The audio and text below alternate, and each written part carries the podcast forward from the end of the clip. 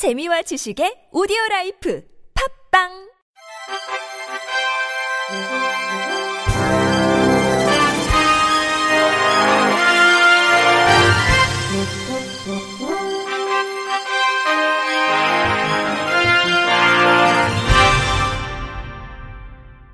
청취자 여러분 안녕하십니까? 6월 14일 목요일 KBIC 뉴스입니다.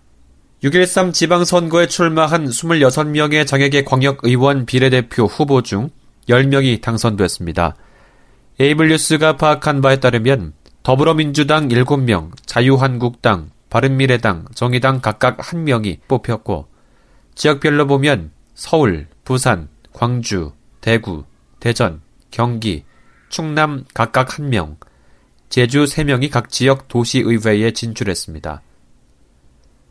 더불어민주당에서는 부산시의원 비례 3번으로 출마한 최영아 후보가 광주시의원 비례 1번 나현 후보, 대전시의원 비례 2번 우승호 후보가 시의회 입성에 성공했습니다. 자유한국당에서는 대구시의원 비례 2번을 받은 이시복 후보가 도의회에 입성했고 바른미래당에서는 서울시의원 비례 1번을 받은 김소영 후보가 정의당에서는 제주도의원 비례 1번 고은실 후보가 당선됐습니다. 장애인단체가 오늘 오전 장애인 이동권 보장을 촉구하며 지하철 1호선 신길에서 시청역까지 휠체어 탑승 운동을 진행했습니다.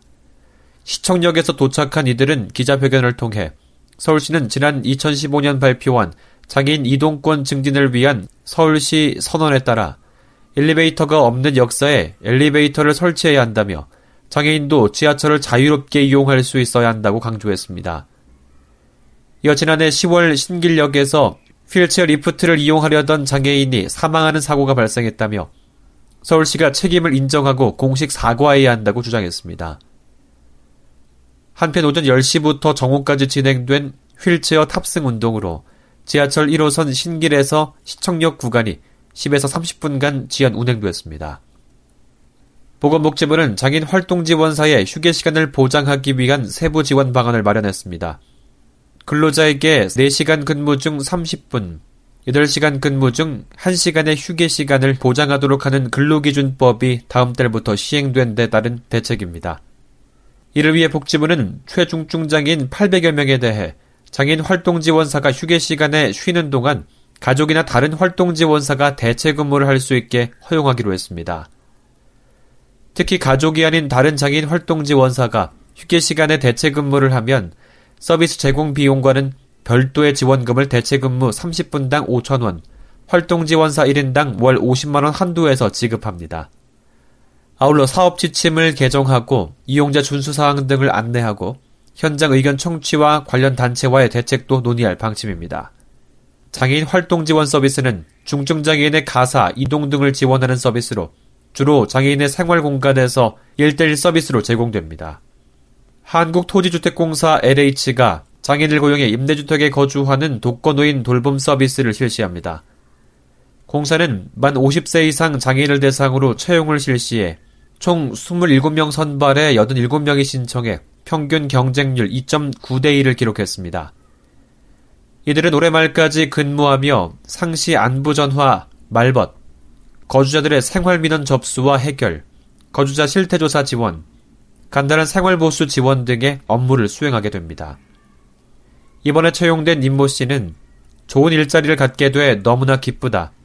평소 장애를 가지고 살면서 도움을 받기만 했던 제게 누군가를 도울 수 있는 기회가 주어져 더욱 감사하다며 홀몸 어르신 살피미가 계속 확대될 수 있도록 성실히 업무를 수행하겠다고 답했습니다.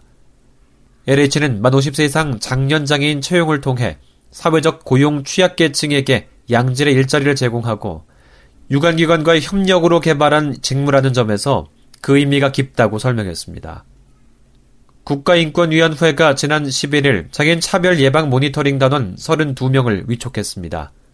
올해 현장 모니터링은 서울과 강원 지역을 중심으로 이달 중순부터 넉 달간 고속도로 휴게소, 운동경기장 관람시설, 관광지 및 관광단지와 같은 시설물입니다. 특히 올해 4월에 한국도로공사가 홈페이지와 모바일 하이쉰마루 애플리케이션으로 제공하기로 한 인적 서비스의 실효적 이행을 점검할 예정입니다.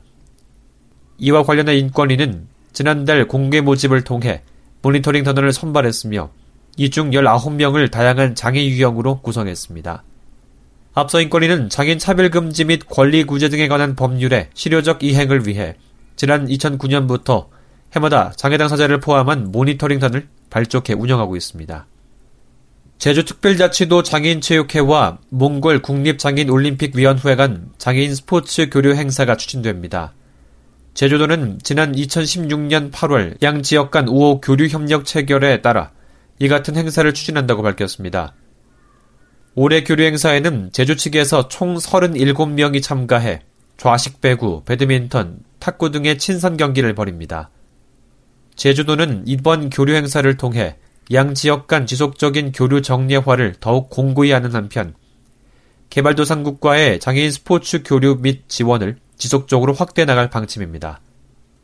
해피유 자립생활센터가 성남시 성남동 부근 음식점 총 5곳에 휠체어 사용 장애인을 위한 경서로를 설치했습니다. 센터는 권익 옹호 사업의 일환으로 지난 3월부터 5월까지 경사로 설치를 지원했으며 우리 이웃이 편한 가게라는 현판과 증서를 전달했습니다. 참여 상점은 원조 마포 숯불갈비, 춘천 닭갈비 2호점, 부산 자매돼지국밥, 엉터리 생고기 모란점, 강남 대파불고기 등입니다. 끝으로 날씨입니다. 내일은 동해상에 위치한 고기압의 영향으로 전국이 대체로 맑겠습니다. 강원 영동과 경상 동해안에는 구름이 많고 빗방울이 떨어지는 곳도 있겠습니다. 내일 아침 최저 기온은 14도에서 18도, 낮 최고 기온은 18도에서 29도를 보이겠습니다. 미세먼지 농도는 전 권역에 조금에서 보통 수준을 유지하겠습니다. 서해상에는 돌풍과 천둥, 번개가 치는 곳이 있겠으니 항해나 조업을 할 경우 유의하셔야겠습니다. 이상으로 6월 14일 목요일 KBIC 뉴스를 마칩니다.